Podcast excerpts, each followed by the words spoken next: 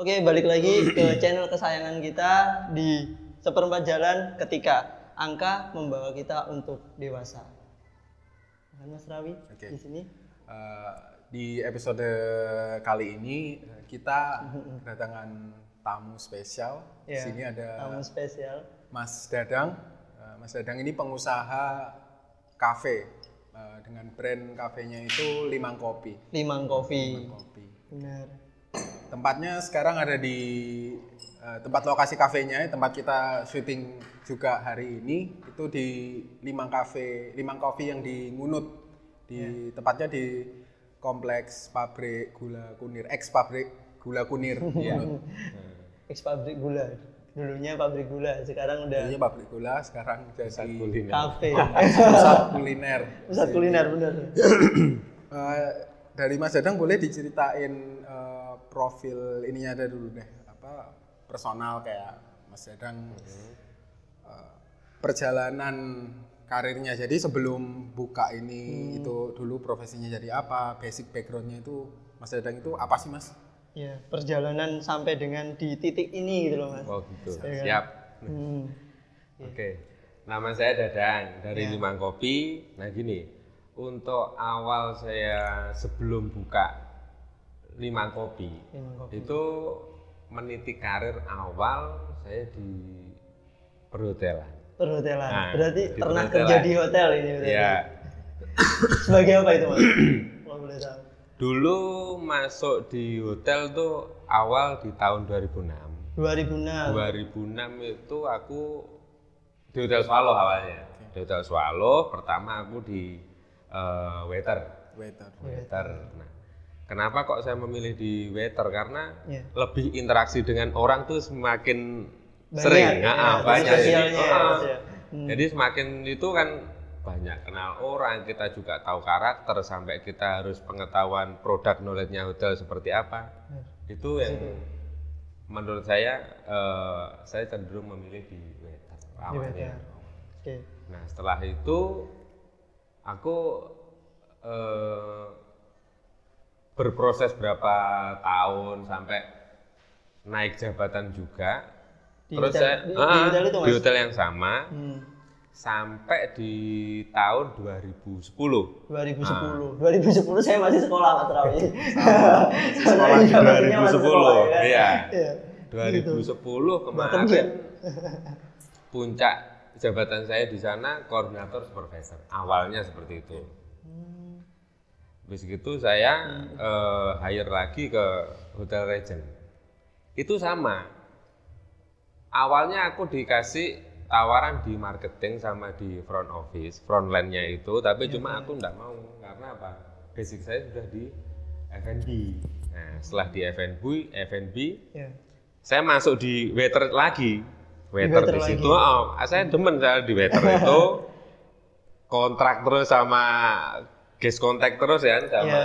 ininya terus uh, untuk berapa minggu itu baru naik naik itu itu pun tetap penawarannya masih di marketing, Marketing. tapi di situ aku masih nggak mau Iya. Oke. Akhirnya eh, saya memilih di bar awalnya. Ya. Memang passionnya dari awal di situ ya Mas ya. Mm-mm. Terkait kayak eh, apa waiter, kemudian Mm-mm. naik ke apa tadi? Di koordinator supervisor Koordinator itu supervisor gitu. Terus kemudian sampai di di bar itu tadi ya. bar ya. Keren. Di Sampai di bar, bar. itu eh, tahun berapa ya? Ya 2010 bulan April kalau nggak salah. 2010 bulan April. Iya, itu di April itu 10 tahun yang lalu berarti Mas. Udah lama banget 10 Iya tahun iya yang iya. lalu. Saya nggak kerasa Mas ya. Nggak kerasa beneran. 10 tahun yang lalu sampai dengan di titik ini sekarang. Jadi sebenarnya, sebenarnya sebelum buka usaha ini dari karir sendiri udah cukup bagus ya, udah Iya, sampai di koordinator, ya, koordinator supervisor ya lumayan udah lumayan tinggi lah Udah lumayan tinggi bener posisinya. Mas. Hmm, Iya. Itu. Itu saya malah di umur berapa ya itu? 20-an. 20-an. Nah, 20 umur tahun 20 20 ah, ah, 22 kalau nggak salah. Hmm. Saya masuk di koordinator supervisor itu eh, selepas itu aku langsung di Hotel Regent masuk di bar. Masuk, di di bar. bar itu. Nah, memang saya eh, demen di alkohol sebenarnya. Basic saya malah eh, memang otodidak. Saya nggak ada sekolah apa apa nggak ada. Cuma kemarin aku cuma eh, senang aja untuk meracik ataupun dia eh, lebih gimana? ya, Menurutku memang lebih Ada sensasinya. ah, gitu, sensasinya itu loh mas. Akhirnya aku sana sampai ngeracik sendiri. Tapi ya mohon maaf kemarin aku memang eh, untuk juggling ataupun untuk basic-basic bar itu terutama untuk di flaring. Yang mainan botol sirkus itu saya memang nggak suka. Daripada itu aku mendingan saya kuatin untuk Fokus mixingnya itu ah, tadi. ah, sama produk knowledge-nya. Jadi Produk-produk. di situ mulai ada wine, ada basic spiritnya, sampai di eh, kopi kemarin itu kok juga sempat. Awalnya itu eh, saya di Regen masuk produk kopi punya eh anu apa Sebastian Kopi. Sebastian Kopi. Ya. Sebelum punya produk sendiri ya Mas Ya. ya. Jadi pernah ikut orang di Sebastian Kopi. Saya belum pernah dengar sih Mas Sebastian Kopi itu. Kayak umur saya yang terlalu jauh atau gimana ya? belum. Mas Rawi mungkin pernah tahu nih. Belum. Sebastian- belum juga. belum juga. Tapi unik nih Mas kalau misalkan kita bicara terkait eh, dari mulai alkohol ke ke kopi ya. Hmm. Kalau alkohol itu kan cenderung memabukkan ya pastinya ya itu nggak perlu ditanya lagi ya kan. Iya. Eh, kadang Mas Rawi nggak minum alkohol, kadang mabuk sendiri Mas. mabuk perjalanan. Mabuk perjalanan. itu. Nah, kita eh, ngulik terkait kopi ini eh, panjang juga sih sejarahnya Mas. Dan kalau kopi ini kan juga punya banyak versi sih Mas. Baik. Banyak peminatnya, banyak eh, apa namanya versinya masing-masing dan sejarahnya nih per- kalau pernah dengar dulunya itu kopi itu ditemukan pada saat ada musafir dari Arab, musafir atau orang yang perjalanan dari Arab itu dia membawa eh, domba ya Mas ya. Iya. Dombanya itu kelelahan, kemudian istirahat, makan suatu buah gitu Mas Rawi katanya sih katanya. Saya juga pernah dengar sedikit karena saya juga bukan pecinta kopi sih, cuma saya banyak eh, apa namanya ini baca-baca terkait referensi ya Iya. referensi yang di kopi itu. Katanya sih dulunya sebelum kopi itu ditemukan itu yang menemukan musafir itu si dombanya itu makan tanaman nggak tahu buahnya tanaman itu atau tanamannya.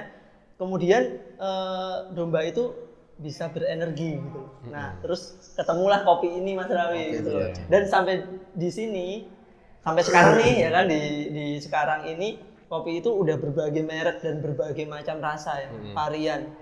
Dan punya tekstur sendiri-sendiri kayak rokok nih jadinya punya Iya, tekstur benar. sendiri-sendiri Yang, jadi yang awalnya penemuannya itu mengenergikan Iya, benar. domba sekarang bisa Domba. Jadi mengenergikan manusia. banyak manusia. iya yang dikenal kafein itu mas jadinya jadi eh, apa yang dikenal eh, energi dulunya itu jadi sekarang itu yang kita kenal eh, kafein itu sih sebenarnya tuh nah mungkin mas eh, dadang yang lebih paham nih terkait perjalanan panjang kopi sa- sampai dengan sekarang yang sangat banyak sekali variannya ini loh, mas ya kalau setahu saya kopi susu aja sih kopinya sedikit susunya yang banyak Gitu ya. Iya, kopi ya. ah, Lanjut bener, lagi deh. Oh, gimana mas? Kalau dari zaman mas ini? Kalau kopi itu kan sebenarnya Hmm, eh, basic-basicnya kan ada robusta, robusta. Yang ada arabica, terus Hmm, juga ada juga. liberica ataupun excelsa. Jadi Hmm. setiap karakter kopi itu memang dia punya eh, cita rasa yang berbeda. Nah ini yang Nah. orang-orang jarang tahu ya. Iya kan? makanya. Kadang orang bilang, "No, Mas kopi, no. Ah, kopi aku senang aku yang pahit misalnya seperti Iya. itu. Ih, iya pahit, tapi kan mulai dari kopi apa aja itu kan mereka mungkin masyarakat kita masih kurang Kurang kurang tahu Iya, juga kurang tahu ya. tentang kopi itu kopi apa saja yang dia minum kan gitu. Ya. Iya. Kan kebanyakan pilih yang instan. Iya, benar. Iya Nah, kan? Padahal di situ kan macam-macam. Ada Hmm. yang robusta. Kalau robusta itu dia cenderung di eh, apa ya? Cenderung di pahit. Kalau misalkan bahasa awamnya seperti itu. Hmm. Tapi kalau di arabica dia cenderung di asam.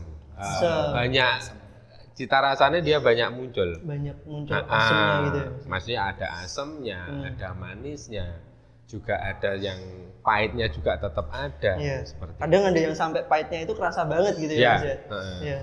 Berarti waktu si customernya nanya, aku pingin kopi yang rasanya ini mas. Jadi pinter-pinternya Mas Dadang buat. Raci. mengetahui raciannya, Raciannya. jenis kopinya Benar, gimana biar sesuai sama permintaan si Iya. customernya Mas. Dadang.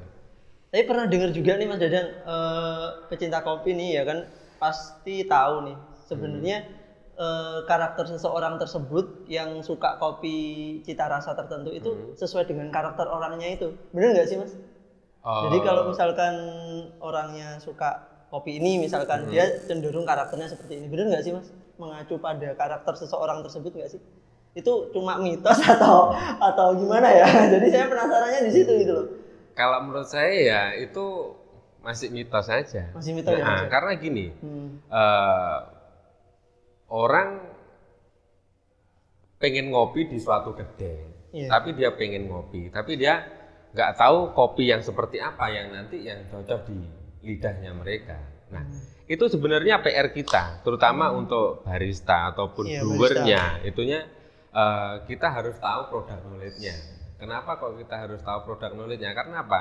Eh, dikala customer menanyakan, Mas, aku pengen kopi yang pahit. Nah, misalnya, oh iya Pak. Nah, mungkin kita orientasinya kalau sekarang, terutama di Tulungagung sendiri kan, Iya di Tulungagung sendiri. dia eh, cenderung di kopi pahit, Iya. ya kan? Iya. Nah, akhirnya kita eh, eksplornya di robusta. kopi-kopi yang Gitu. Robusta, oh, ya, Mungkin kalau misalkan Mas aku lo robusta terlalu kuat Mas gini. Oh ya, apa mungkin kita nyoba ada varian beberapa misalnya ada arabica apalah. Hmm. Iya. Nah, itu kan banyak ya kan. Kalau arabica seperti ini, Pak. Hmm. Gimana? Nah, kadang itu aku juga kurang terlalu cocok dengan ininya, maksudnya kayak pembahasan tentang kopi karena gini, ada juga yang menyampaikan, Pak, kalau ngopi itu pakai gula nggak? Pakai nah, itu, gula. pakai gula enggak sih? Ah, ah, gitu yang sering-sering. Pakai gula. Loh, kenapa kok harus pakai gula? Loh, Nah itu. karena ya ini lidah kita, cita rasa kita itu beda. Tergantung kita menyampaikannya seperti apa. Hmm. Kalau lebih main amannya, kalau saya sendiri memang saya split, saya pisah semuanya. Oh gitu. Hmm. Hmm. Kalau misalkan eh, makanya kalau eh, kita tahu produk knowledge-nya, kita gampang menyampaikan. Misalnya kayak ini, kan kopi itu kan selain ada robusta, arabica, liberica, Velvet. sama excelsa, Excelsa, oh nah, ya. ah, itu kan nanti bisa di mix ataupun di blend. Nah, Iya. misalnya yang saya pakai ini kayak di limang kopi ini kan Ya limang kopi eh ini. house blendnya sini memang. produknya. Mm-mm. Hmm. Nah itu kan antara robusta dicampur dengan arabica. Hmm. Nah jadi kalau untuk cita rasa kopinya ya nggak terlalu kuat banget, juga nggak terlalu melo banget. Tapi di situ ya kita memang mengangkat karakter kopinya. Hmm. Nah nanti tinggal kita yang di kombennya itu seperti apa. Misalnya aku pengen kopi yang manis. Nah ini kalau misalkan dikasih gula itu juga tetap manis. Tapi gimana caranya aku juga ngeluarin ini namanya limang kopi ya kan. Iya, limang kopi itu kan Iya. Prosesnya juga sama antara percampuran robusta sama arabica blend. Terus nanti kalau eh, saya sendiri baru tak tambah susu kental manis. Oke. Mm-mm. Karena apa? Orang kita itu kan juga aku pengen kopi tapi nggak terlalu kuat. Aku pengen ngopi tapi yang lebih sewante. Aku pengen ngopi yang lebih kuat sekali. Nah, Iya. tergantung kita menyampaikannya seperti apa. gitu. Nah. Ngikuti konsumen. Mengedukasi, ya. Edukasi dan Edukasi juga. mengikuti konsumennya maunya Iya. seperti apa kayak gitu. Keren. Kalau di Limang Kopi sendiri yang produknya dari Mas Dadang ini ada varian apa aja sih Mas? Jadi biar teman-teman juga tahu nanti kalau Oh, pas gitu. ngopi ke sini ya. punya bekal ya kan sebelumnya. Wah aku pengen ini. gitu. Gitu. Kalau di kopi itu limang kopi baru mau rilis punyanya host blend tadi Mhm. yang percampuran antara robusta sama arabica Iya. Dan itu eh, bisa jual untuk bubuk ataupun masih roast bean Spin. biji yang masih utuh kayak gitu Jadi nanti perlu di apa green ya? Ya. Green lagi. nanti grindingnya bisa langsung dari sini ataupun nanti eh, kita yang mau explore juga sudah berupa bubuk itu Tuh, ada ya. juga Yang tinggal seduh. Hmm. ya. Mm. Benar. Nah, selain itu produk turunan aku punya cool brew. Mm-mm. Nah, cool brew itu kan sebenarnya eh, kopi-kopi seduh dingin, ya kan? Nah, kopi seduh dingin itu kalau untuk karakter, cita Iya. rasanya dia less bitter. Jadi dia pahitnya memang tipis. Kenapa Pahitnya kok? tipis. Ah, ah. kenapa kok dia muncul di cold brew? Karena Hmm. itu untuk yang suka kopi, tapi yang nggak terlalu kuat. kuat. Ya, Oh, sebenarnya seperti itu. Slow gitu ya. Iya, orang-orang yang slow. Ah, ah. itu yang banyak keluar mungkin rasanya yang buahnya ataupun yang manisnya ya seperti itu. Iya. Jadi kalau saya tangkap dari apa yang sudah disampaikan Mas Dadang ini tadi, Hmm. eh, sangat penting untuk membuat variasi produk yang Produk. dijual itu tadi sesuai dengan masing-masing karakter orang dan taste yang mereka suka. Iya. Jadi nggak semua orang suka kopi yang karakternya seperti ini, karena pasti nanti Iya, bener, misalnya saya nih karakternya suka yang kuat, nah Mas Feby pasti beda lagi. Iya. Ya. Pasti suka yang lebih lain. Nah, Mas Dadang ini ber- berupaya untuk benar-benar nyari eh, blending yang pas atau campuran yang pas dari kopi tersebut supaya pas dinikmati oleh tiap masing-masing orang yang datang ke sini. datang ke sini benar kayak gitu. Jadi eh, apa namanya produknya Limang Coffee kan tadi juga udah ini eh, apa diflorkan juga oleh Mas Dadang dan saya seneng dari perjalanan Mas Dadang sih yang saya kutip di sini ya Mas Rawi ya Iya. Oke. tadi kan juga sudah diceritakan bahwasanya Mas Dadang pernah eh, kerja di hotel sampai dengan di titik sekarang ini tapi sebelum di sini kan juga ada ceritanya juga ya Mas ya Bisa Pasti ada di- banyak, Banyak, masalah iya masalah. kan? Banyak. Saya kan Mas Dadang juga mulai awal karir juga dari usia-usia 20-an ya. Iya, usia Di mana 20-an. juga kita ini sebagai anak-anak yang umuran Dari masih 25, remaja ya? 22, 23 nah, masa-masa yang beranjak dari remaja Remaja mau ke dewasa. dewasa. Itu pasti banyak masalah-masalah yang kadang kita itu sulit banget untuk menghadapinya. Bener.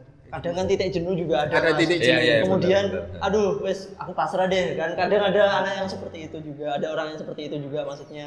Terus di titik-titik itu kan juga banyak sekali mood yang mungkin kadang enak, mood kadang nggak enak ya kan. Moodnya itu bisa berubah-ubah gitu loh mas. Hmm. Eh, usia-usia seperti itu. Ya nggak semua sih, tapi kebanyakan eh, mayoritas kan seperti itu. Usia-usia yang sering mudi mungkin. Iya. Mudenya sangat Pokoknya tinggi. remaja ke dewasa itu Iya. wis masa-masa perancakan itu. Mungkin Iya. eh, Mas Dedang bisa share eh, waktu di umur-umur itu tadi sekitar 20-an. Itu masalah yang paling susah untuk dilawan dan terus akhirnya bisa ngelawannya sampai pakai cara kayak gimana. Itu mungkin bisa di-sharing ke teman-teman semuanya. Iya, share di sini. Mas. Gitu. Ya, dulu setelah be- berangkat dari perhotelan di Regen itu Iya. masih nyambung sampai saya juga pindah ke Bali waktu itu. Bali. Oh pernah ke Bali juga? Mas? Ya, saya pindah ke Bali, Indus- dengan industri yang sama. industri yang sama tapi dia lebih open bar. Jadi Open di bar, situ oke. eh, memang dia cuma jualan koktail, mocktailnya dan Hmm. ya tahu sendiri kalau di Bali itu kan seperti itu, ya kan? Iya. Nah, terus akhirnya saya di sana muncul ide-ide itu. Sebelum saya di Bali, waktu saya masuk di perhotelan di Swallow Hotel itu, itu aku sudah punya inisiatif ataupun nanti untuk ke depannya saya harus buka usaha seperti ini. Saya sudah punya. Di tahun 2006 awal itu saya sudah punya.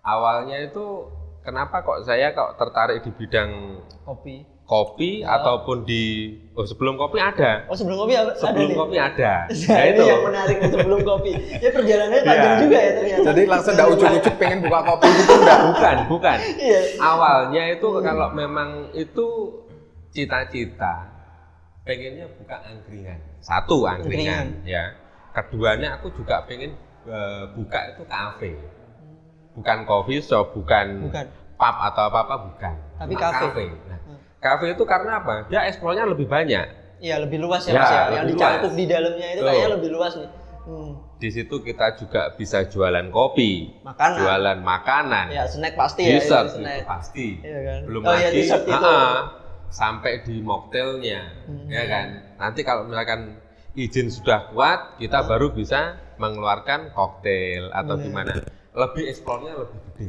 sebenarnya seperti itu Iya dan setiap event kayaknya kalau misalkan seperti itu ada merchandise-nya juga ya Mas ya. Kita Ada. nyiapin Ah, ah. merchandise sendiri dari pihak eh, pengelolanya itu ya Mas ya. ada Hmm. seperti itu Tuh. nah terus waktu itu aku muncul eh, pertama kali saya makan dessert itu Hmm. banana flambe itu namanya. Banana flambe. Nah, jadi banana flambe itu banyak metode, sama dengan kopi. Nah, misalnya kalau kopi tubruk, eh, kopi seduh pakai air panas, cuma itu aja. Terus ada juga yang bubuknya duluan, gulanya dicampur sekalian. Ada juga yang airnya duluan, baru nanti di atasnya dikasih kopi. Iya, Macam-macam seperti itu. Macam-macam caranya ya Mas ya. hmm, caranya seperti itu. Sampai kemarin aku makan pertama kali dessert, Hmm. yaitu banana flambe. Banana Ah, ah. maksudnya yang langsung di apa ya pikiran ya, saya di itu langsung pikiran "Eh, ya." ini cocok ini pakai usaha kayak Iya, gitu. Karena usaha. apa? Waktu itu masih belum ada yang bikin usaha eh, fokus di banana flambe. Nah, Hmm. mulai dari 2006 itu aku juga riset. Oh ya, Eh, riset di ah, situ. Riset terus sampai saya dipindah di hotel Malang Regent itu Hmm. juga sama, masih ketemu lagi menu dengan banana flambe. Loh, Apa itu? Tambah penasaran karena apa? Di hotel Swallow itu juga karakternya beda penyajiannya. Di hotel Regent juga beda. Nah, begitu saya pindah di Bali di open bar, Iya. sebenarnya saya malah eh, all round sebenarnya. Saya masak sampai sekarang ya masih bisa. Masa juga masih bisa. ma- masih bisa masak eh, Karena terutama dulunya pernah ya Hmm. ngelakuin itu ya itu saya malah demen dimasak kayak Hmm. dibikin-bikin minuman apa apa saya malah lebih suka di sana Ini condongnya kayak ke riset-riset kayak gitu ya pengolahan. Iya, Jadi ha-ha. penemuan-penemuan baru Iya, gitu ya. Mas. Hmm. tuh Sampai banana buka di kopi ini Mm-mm. gitu. sampai banana flambe pindah ke Bali Bali. ketemu rasio yang tepat di situ. Tapi memang eh, banana flambe itu kan dessert dia yang mengandung alkohol ya kan Oh, gitu. nah memang dia eh, campurannya kemarin yang saya pakai itu ram Mm-mm, like ram Like, Nah, um, soalnya eh, kalau untuk basic-basic spirit itu kan ada whisky, Iya, whisky. ada gin, ya kan. Iya. Belum lagi ada apa itu eh, tequila, ada vodka sama Iya vodka yang mm, pilihan itu. ram itu tadi, ya. Oke. Di situ kan banyak-banyak varian. Misalnya kayak di ram, ram itu ada apa aja, light ram, dark ram. Nah, Jadi di itu. situ masih ada pecahan macamnya ya Mas. Ya, Bener. banyak. Dan kadang orang taunya cuma itu aja. Ya. Nah, Setelah itu aku ketemu rasio yang tepat yaitu pakai ram. Oh enak sekali tuh, Hmm. beneran enak sekali. Ah. nah, terus saya rencana mau buka lagi, eh, mau resign dari Bali, Bisa dari Bali, ah, balik ke Jawa. balik Jawa, Balik mau Jawa. buka itu. Banana flambe itu rencananya mau tak bikin franchise. Franchise. Beneran franchise itu. Nah, saya sudah siapin rombongnya. Memang kemarin itu ala kadarnya. Aku bikin beneran. Awalnya itu aku pengen waktu itu pengen buka angkringan. Nah, wes tapi angkringan gimana? Rombongnya. Hmm. Aku nggak mau kalau rombong yang apa? Pakai kayu. Karena Oh, apa? biasa Udah terlalu gitu. umum kan Iya, gitu. terlalu umum sih. Pakai galvalum aja. Udah dibikin rombongnya. Oh, udah sempet bikin Sudah itu. sempat. Saya udah pulang di sini ya. Terus mau buka banana flambe itu. Ya memang saya sengaja. Akhirnya "Eh, buka banana flambe aja tapi udah dibikin rombong kayak gini gimana? Iya, Gak apa-apa. Yo aku kayak gitu.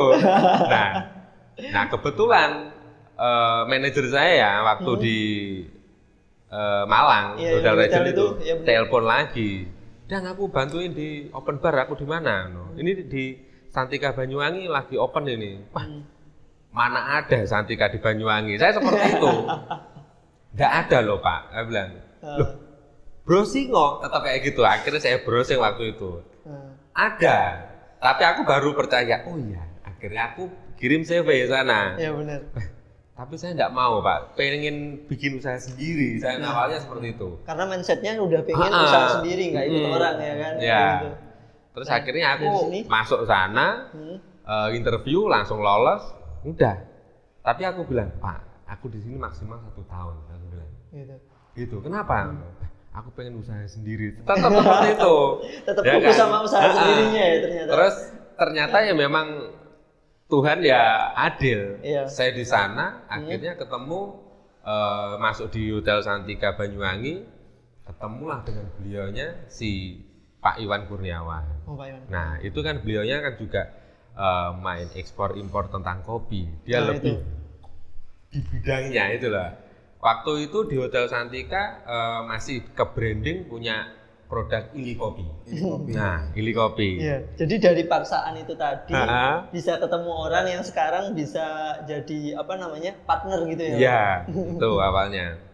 Gitu. Terus akhirnya ngobrol, ketemulah kopi. Nah memang dari awal di Malang itu saya sudah sempat ngobrol tentang kopi. Nah awalnya itu aku juga pernah ditawarin kopi di Malang itu ya di Hotel Regent itu namanya Amsterdam. Produknya Amsterdam, ya. Amsterdam. Iya. Nah Ini Mas Rawi yang Itu pernah pernah sering sering. Iya. Amsterdam malah. itu dulu dia masih belum ada Iya, kedai. Malang. Oh iya. Nah, mungkin ada kedai tapi masih belum eksplor sampai kayak hari ini. Hmm. Nah itu aku juga datang di waktu dia masuk di bar aku dari kejauhan aku bilang ih itu siapa pak ada tamu orang India aku bilang. Nah terus akhirnya saya samperin gimana pak? Ternyata dia bisa bahasa Indonesia sama temennya lupa saya kemarin. Hmm. Itu kalau nggak salah di tahun 2011 awal itu. Nah akhirnya ketemu sama ownernya itu langsung Pak Sifaraja itu. Nah Sifaraja itu eh, nawarin produk tapi sama hotel regennya itu tadi masih di hold karena apa Iya. sudah eh, duluan masuk punya E waktu itu Sebastian terus ganti lagi punya E apa ya Eh, oh ya, sorry sorry Hmm. Excelsa setelah itu kemasukan Sebastian nah akhirnya di dulu Iya, nah habis itu ngobrol-ngobrol-ngobrol kalau di Malang awalnya kayak kopi shop ataupun kedai di tahun itu masih minim, Masih sedikit berarti. masih minim. Mhm. Soalnya di sana yang banyak itu kafe. Gitu iya, kan, karena ya kan? ya. Nah, Gitu, Mas. Jadi banyak kafenya Hmm. malahan udah. sebenarnya kayak Pak Sifaraja sendiri, Cepat aja. heeh, sempat juga kontak by phone di tahun itu. Hmm. Tapi kan lama ke- kelamaan ke- ter apa waktu itu akhirnya kan Iya. sudah lepas. Hmm. akhirnya saya ketemu juga sama Pak Iwan Kurniawan akhirnya tahu tentang kopi kayak gini gini gini gini oh ya masuk ini ya nah di itu saya eh, setelah di satu tahun Ya. itu memang sebenarnya tidak boleh maksudnya memang apa eh, di apa ya maksudnya kontrak suruh nambah Oh gitu. kontrak suruh nambah Terus suruh nambah, kemudian eh, apa namanya? Tapi malah jalan ke usaha sendiri gitu. Ya, gimana? akhirnya aku tetap saya pulang. Hmm. Aku pulang aja pak, harus pulang. Saya sini awalnya itu yang saya uh, buka pertama kali uh, apa? Banana pelambi. Ya. Itu Banana pelambi. Ternyata